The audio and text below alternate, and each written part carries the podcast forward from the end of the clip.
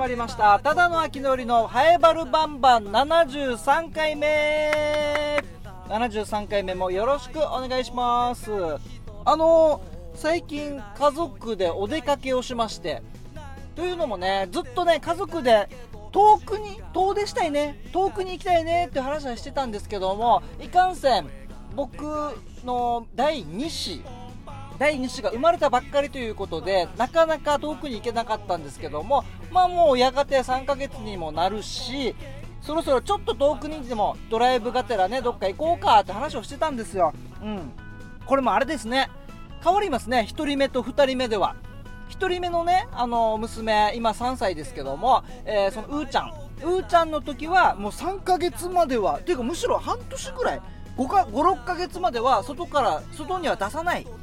どこみたいなね本当に大事に大事に育ててたんですけども第2子ともなるとねもうそうですね1ヶ月ちょいぐらいではもう外出てましたね。ちょっとスーパーに買い物行くとかね、ちょっとご飯食べに行こうとかね、あの和風亭行こうとかね、みんな家族でご飯食べに行こうとかは、長女の時はもうちょっと後でやったやってた感じがするんですけども、もう次女ともなるとね、ちょっと早いですね。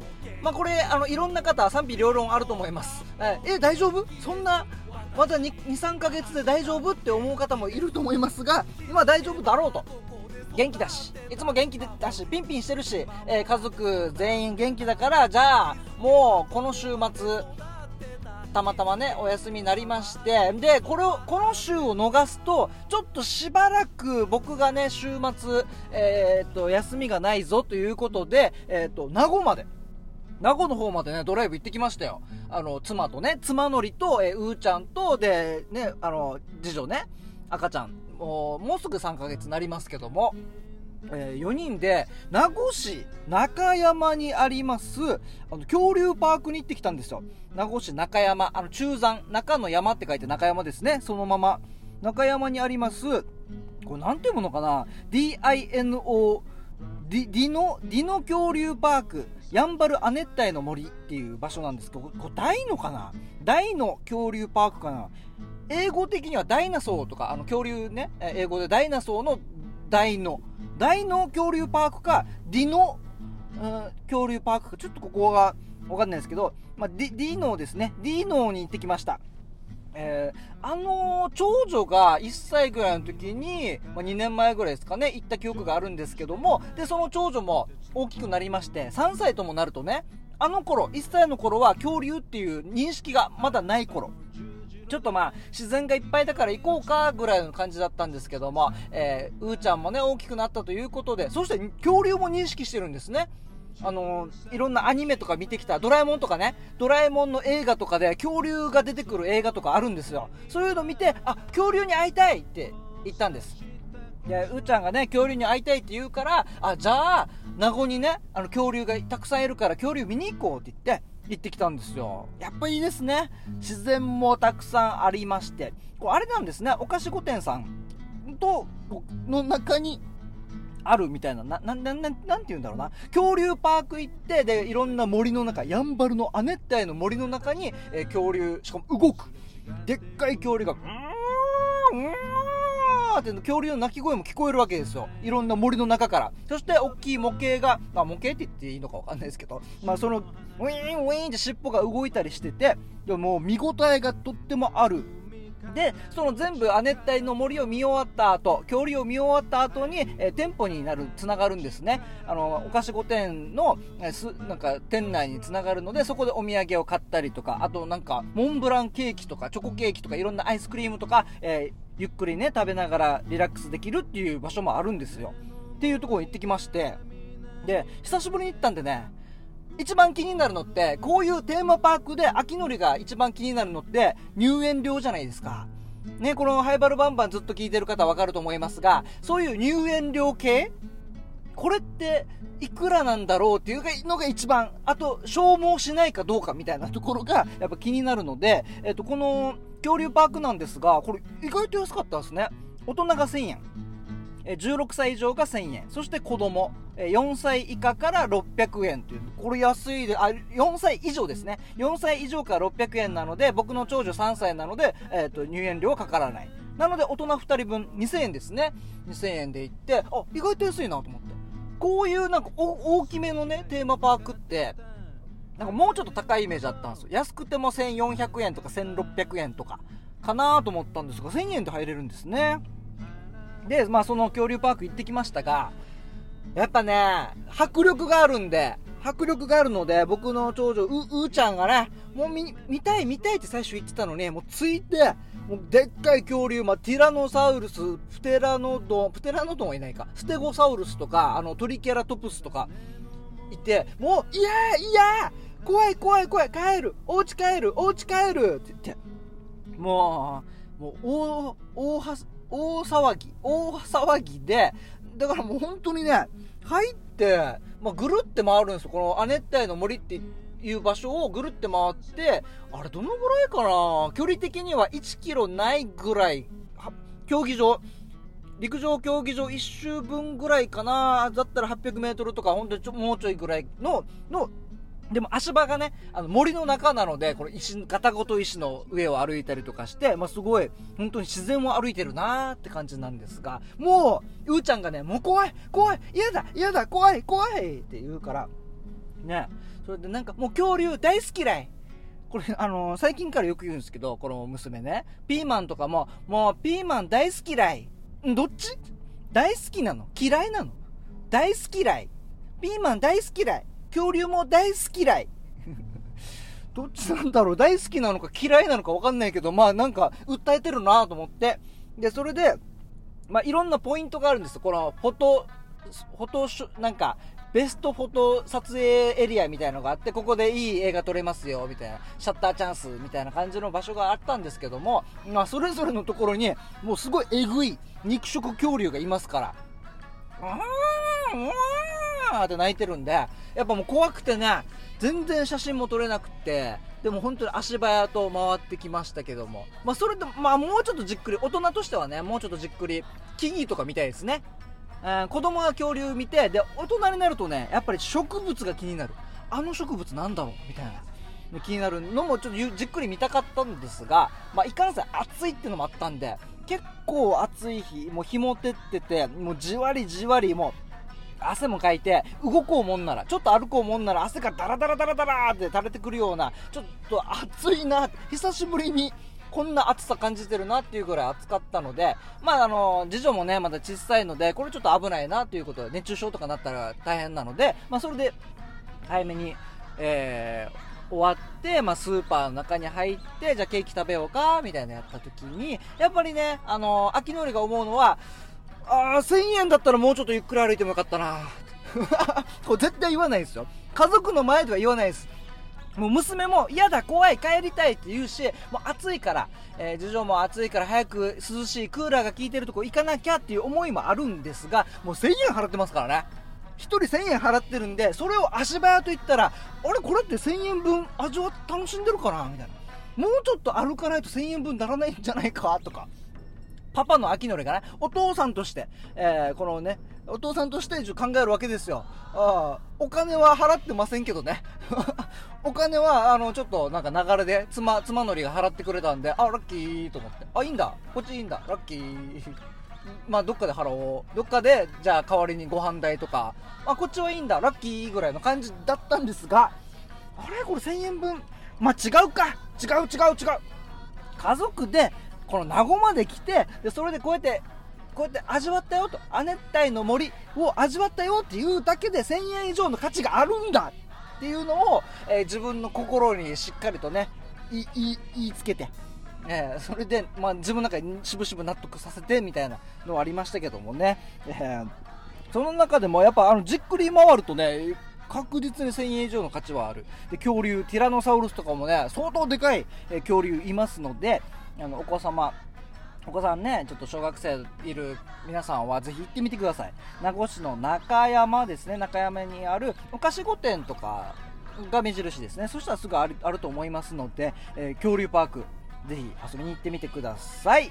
はい。いやね、なんかもうそろそろお金のこととか考えずにね行きたいですけどね。あのあの食べ放題とかね。どっかビュッフェとかの食べ放題とか。あれこれ今元取れてるから。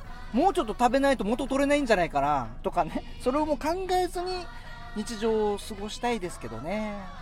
はい。ただの秋の夜のハイバルバンバン。この番組はラジオ沖縄のシャゼでもあるローカルに徹せよに合わせて超ローカルなハイバル町について面白い情報や話題などを世界中に発信しようという番組となっております。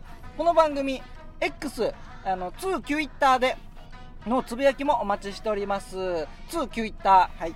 旧 Twitter のえーつぶやきもお待ちしております、えーハッシュタグつけてカタカナでバルバンと書いてつぶやいてください、えー早速つぶやきありますので紹介したいと思います、えーハッシュタグバルバン、えー川崎のしおんさん。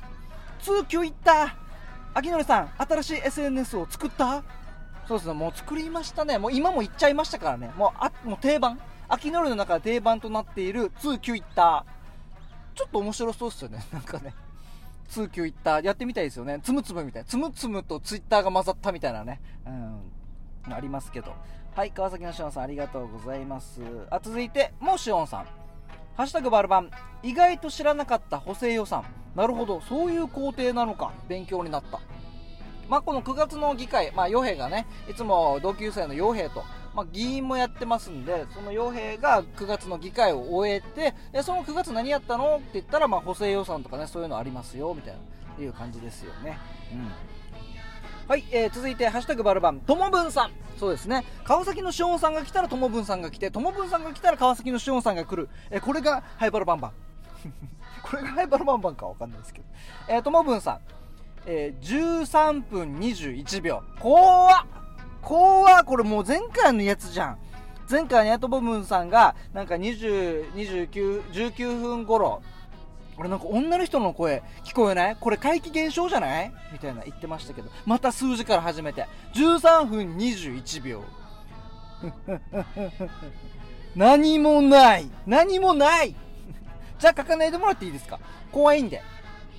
Spotify ワイヤレスイヤホンで毎回聞いてるから音質バッチシだから怪奇のような声キャッチしたんだよね。でも今回は何もないってことですよね、えー13分21秒には何もないというもうだったらつぶやかないでください。もうと思います。怖いからマジで。今日も今日はまたこの後ちょっとまた別で事務所で仕事があるので事務所の FEC のね僕のお笑い事務所 FEC の駐車場奥張ってる。奥なんか奥の方に行くんすよ。で奥、まあ、暗いんでその事務所の暗い駐車場の中でね今日も撮ってるんでちょ怖いっすよ。マジで。一人なんで。うん。はい、えー、ともぶんさんありがとうございます。えー引き続き皆様からも X のつぶやき、ポストお待ちしております。ハッシュタグつけてカタカナでバルバンでお待ちしております。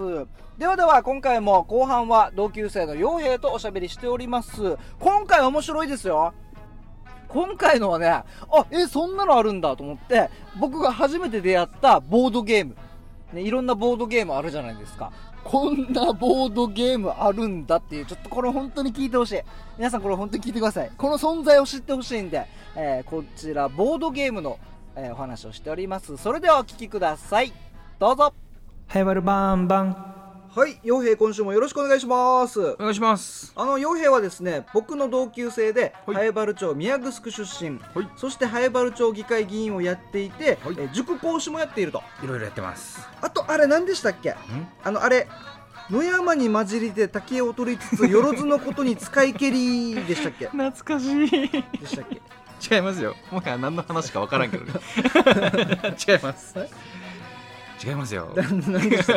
出てこない本人も出てこなくなってますけども。急急に全然違う情報が入ってきたからね。えキャリア教育コーディネーターです。ーキャリア教育コーディネーター、はい。野山に混じりで竹を取りつつよろずのことに使い蹴り。もはやこれ語呂近いんかもよく分からんけどね。竹取物語の竹最取物語初のそうですね。沖縄の、懐かしい。えー竹取の沖縄のお話ですね、は思い出すね中学校の古文い、やってたよね。好きなんだよな。好きなんだ。これ響きがいいよね。あまあまあ確かにね。うん。確かに。よろずのことに使い蹴りとかいいよね。古文のなんかこう音の感じもさうん。意識しながらやられてる感じがねそうそうそうそう。読んでて楽しいし。怪しがりて寄りてみるにとか。めっちゃ好きじゃん。竹の筒光りたりみたいな。あれねあのなんか響きがいいんだよな、うん。うん。はい、えーということで、洋ということで。平今回は何の話しましょ今回はですね、最近私が体験してきたボードゲームの話をしたいんですけど。うあボードゲーム？はい。あの人生ゲームとか海外も昔からあのあるので言えば、うん。モノポリーとかね、だよね、でうん。ほんといろんな種類があるみたいでねうん。その中でもこうシリアスゲームっていうのかな？なんかこう社会的なこととか。うん。シリアスゲーム？そうそうそうそうそう、こう人生ゲームとかよりもうちょっと、リアルな。そうそうリアルな。現実社会を模したみたいなやつがあってそれの何を模したかっていうのは、えー、と超高齢社会超超えちょっと 超。全然あの思ってたのと違うんだけどなんかすごいなんなんていうのもうキャラクターとかとコラボしたのかなと思ったこのボードゲームがポケモンとかさ。え何？超高齢社会超高齢社会とボードゲームがそうそうそう。コラボしたそうのなんです。全然予想できないし それって面白いのかって今思っちゃったんだけど。本当よね。うん。なんでわざわざボードゲームでそれをってなるよね。えどどういったものなのこれ？えっとコミュニティコーピングって呼ばれるものなんだけど、あ出たよ。横文字。カタカナがいっぱいね。コミュニティコーピング。そうそう。コーピングっていうのは向き合うとかそういう意味で地域で向き合うみたいなイメージかうな、であの、まあ、ボードゲームなんだけど56人ぐらいでまあ一緒にやるイメージで、うん。まあ、高齢社会でこんなトラブル起きますよねっていうのがまず出てきて、それに対してグ何メンバーで一緒に解決していくっていうのを協力しながら取り組むんですよ。えー、えこれちゃんとなんかゲーム性もある？ゲーム性もありますよ。サイコロ振るのこれ？ねえっと、まあ、それぞれターンがあって、うん。あの町がいくつかあるわけね町が4つか6つぐらいかな？で住民がいてうん。それぞれのターンで住民カードをめくるわけ。はいはい大城明則さんとか。あめくる。はい。玉木陽平さんとか。うん大城明則さん、えー、30歳みたいなのが出てきて、はい。なんか最近浮かない顔をしている。みたいな感じで書いてあるわけ。ちょちょっとゲーム性出てきた。ちょっと気になるよね。ちょっと浮かない顔をしている。なんだなんだってなるじゃん、うん。でこのちょっと浮かない顔をしてる明則さんに話を聞きに行くっていううん。行動ができるわけこのプレイヤーがいろいろできる行動があってううんうんうん。明則さんに話を聞きに行く明則さん話聞いてみたらなんか最近重大な病気が見つかったらしい。おあやばい大変だ。やばいやばい。一枚一枚ちょっと憂鬱なわけよ。悩み基事が出てくる。本ちょっとこのそうそうそう。超高齢社会そうそう。にちょっとなんか。こう。その時々で地域の中で起きてくる課題があるから、うん。この課題を聞き取りして、うんじゃあ明則さんこの大きな病気が見つかったらしいっていう課題が出てきた。この出てくる課題は本当に高齢社会に関することってことですね種類が健康に関する課題と、人間関係に関する課題。うん。それから住まいとか暮らし方について、まあ庭の草がボーボーなってきてるとか。とかとかとか。うん。お金に関する課題とかレベル1から3まであってお例えばさっきの明則さん話聞いてみたら、うん。健康のところのレベル3ですとかって出てくるわあ健康レベル3もうレベルちょっとやばいですやばいですと、どうするってなるじゃん。うん。でその時に、この街の中で困ってる人たち住民カードと別で、うん。専門家のカードがあるわけ。地域のつながりカードみたいな。でその中にはお医者さんとか看護師さんとか、うん福祉関係だったら社会福祉協議会の人民生委員の人みたいな感じでいろんなプレイヤーがいてちょっとリアルに実際いる。職業の人たちがいるってこあとねこんな人たちもいるんだみたいな。うん。かかりつけ薬局の薬剤師さんとか、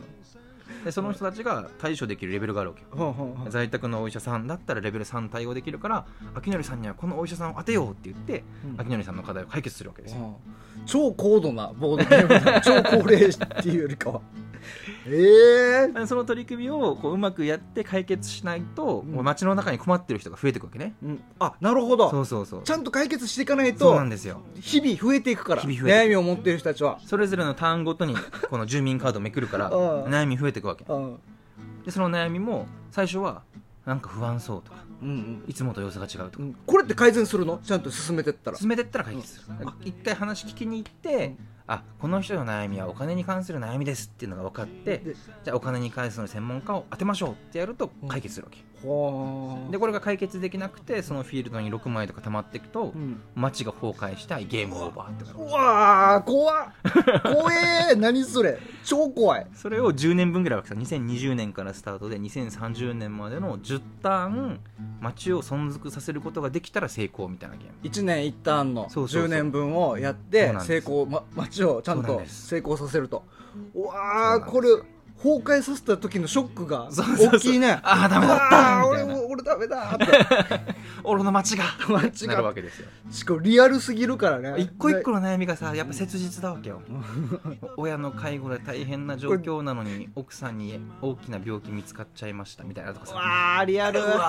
リアルだなえこれがコミュニティコーピングっていうボードゲームの名前。ム。そうなんですよこれさなななんどこで出会うのこんなゲームと。だど普段どういう生活してたら、はいはい。どこでどのタイミングで出会うの？これ。えっとあのまあこの福祉関係のところ担当してますっていう話を前もしたと思うんだけど、うん。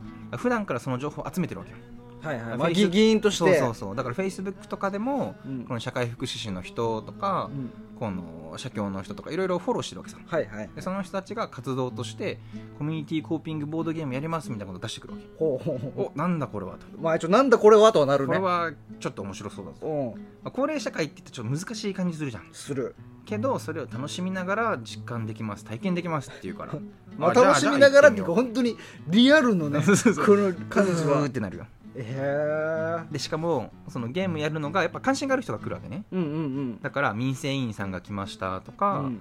今社会福祉の勉強をしてる大学3年生が来ましたとか、うん。これはもう参加者の年齢層っていうと、まあ、今大学生えーとか、20歳ぐらいの子もいるし、うん。70ぐらいの方もいるし。あそうなんだ。70歳の方は本当真剣に取り組むはずね。これは今の自分に関わっていることだぞと。本当よ本当に。で自分たちも、うん。あおじい今90だしなとかさああそっか。いるじゃん身近にうんうんうん。でやっぱその話カカードめくっていくと悩み事見えてくるから、うん。それぞれやっぱり身近にいるわけよ。うん。だからあこの前さこの相談乗った人なんだけどさみたいな話とか出てきて。なるほど。ボードゲームも進めながらそうそうそうそう。それぞれのこの経験の話が出てくるわけ。あ自分もこの時こんなやって悩んでたんだけどあこんな人頼ればよかったんだみたいな。ーはいはい。頼れる専門家カードがいっぱいあるからさこれは一応すごいね。よくできてるよ。誰が作ったのよこれ？くできてる。誰が作るのこんなの？一般社団法人の、ん。えっとねここからサポートさんかな、えー。これからサポートさんか。これからサポート。そうそうそう。高齢社会をこれから迎えていくんだけど、うん。もっと良い社会になっていくようにうん。理解をちゃんと深めていきたいしうん。楽しみながら学べるようにしたいよねっていうのでこうボードゲームを作ってる感じじゃないかな、えー。これは普通に購入できるやつなの？このボえっードゲームは。と、あのこれを司会をやる人がいるわけよ。ファシリテーターさん。司会？あのこのボードゲームをやる司会の人がいるわけねファシリテーター、うんうん。でこれこの人が認定の講習を受けるわけ認定の講習習受けたらファシリテーターとしてできるようになってフやァシリテーターさんにはこのボードゲームがもらえるっぱレベル高いなこのボードゲーム。すぐできるやつじゃないんだ。でも体体験会はやってるから。ちょっとボードゲームやろうぜってやったら、や待って、資格持ってる人いないから、今日はちょっとできないから、だ誰々さん呼んでやってもらわなきゃ。ファシリテーターの資格持ってる人ちょっと呼ばないといけないから。レベル高えな。だ。から企画からちゃんとやらなきゃいけないんだけどね。そうだね。でも県内でも体験会はちょこちょこやってるし。で今回参加してハイバルでもやりましょうって話をしてうん。ちょっと今から準備してるとこですので。うん地域の人たちと一緒にやるとかうん。社協さんと一緒にやるとかしてうん。ハイバル町がこれから超高齢社会になったとしてもいい街であるようにっていうゲームですよ。これ面白そう。やってみたやりましょい。やろう。で、資格も取りたい。ファシリテーター。そしたらできるわうでけでしょ。きるよできる。MC 回せるわけでし MC ょ回せる。イベントとか。そうそうそう。イベントの MC でう、ん。イベントやりたい人たちがいますと。うんうんうん。でもファシリテーターがいない。うんうん。ファシリテーターかつ MC 回せる人みたいなうんうんうん。時に仕事来るわけでしょ。いいじゃん。やれよ。ポジション分からんけどでもお笑い芸人系コミュニティコーピングファシリテーター。みたいな。高齢社会に対応しますみたいな。うわこれは狙い目だな。いいよやろうぜ。2月ぐらいにうんそのよ、ファシリテーター養成講座が県内でもあるから、うん。それをちょっとわマジでコミュニティコーピングファシリテーター、秋のり。はい。もう絶対説明しないといけないけど。えそれ何？って。一応ななるけどね。でもかけるわけ名刺とかにかけるわけでしょ？そうそうそう。コミコミュニティコーピングファシリテーターって。そうそうそう。はあ。超高齢社会を私と一緒に解決しましょうみたいな。ちょちょちょあ違う。っとそちょっとそこまでいくとちょっと 分かんないですけど違いましたか、いやでも楽しそう。えー、じゃあちょっと機会があれば、はい。ちょっと声かけてください。ぜひ。うんマジでやってみたいこれ。ぜひぜひ。ぜひ面白そう。はい、えーじゃあ今回はこんな感じで、えー高齢社会のボードゲームコミュニティコーピング、皆さんちょっと気になる方は検索してみてください、えー今回も洋平ありがとうございました。ありがとうございました。夜なばる向けから十字路大里向けから十字路道案内の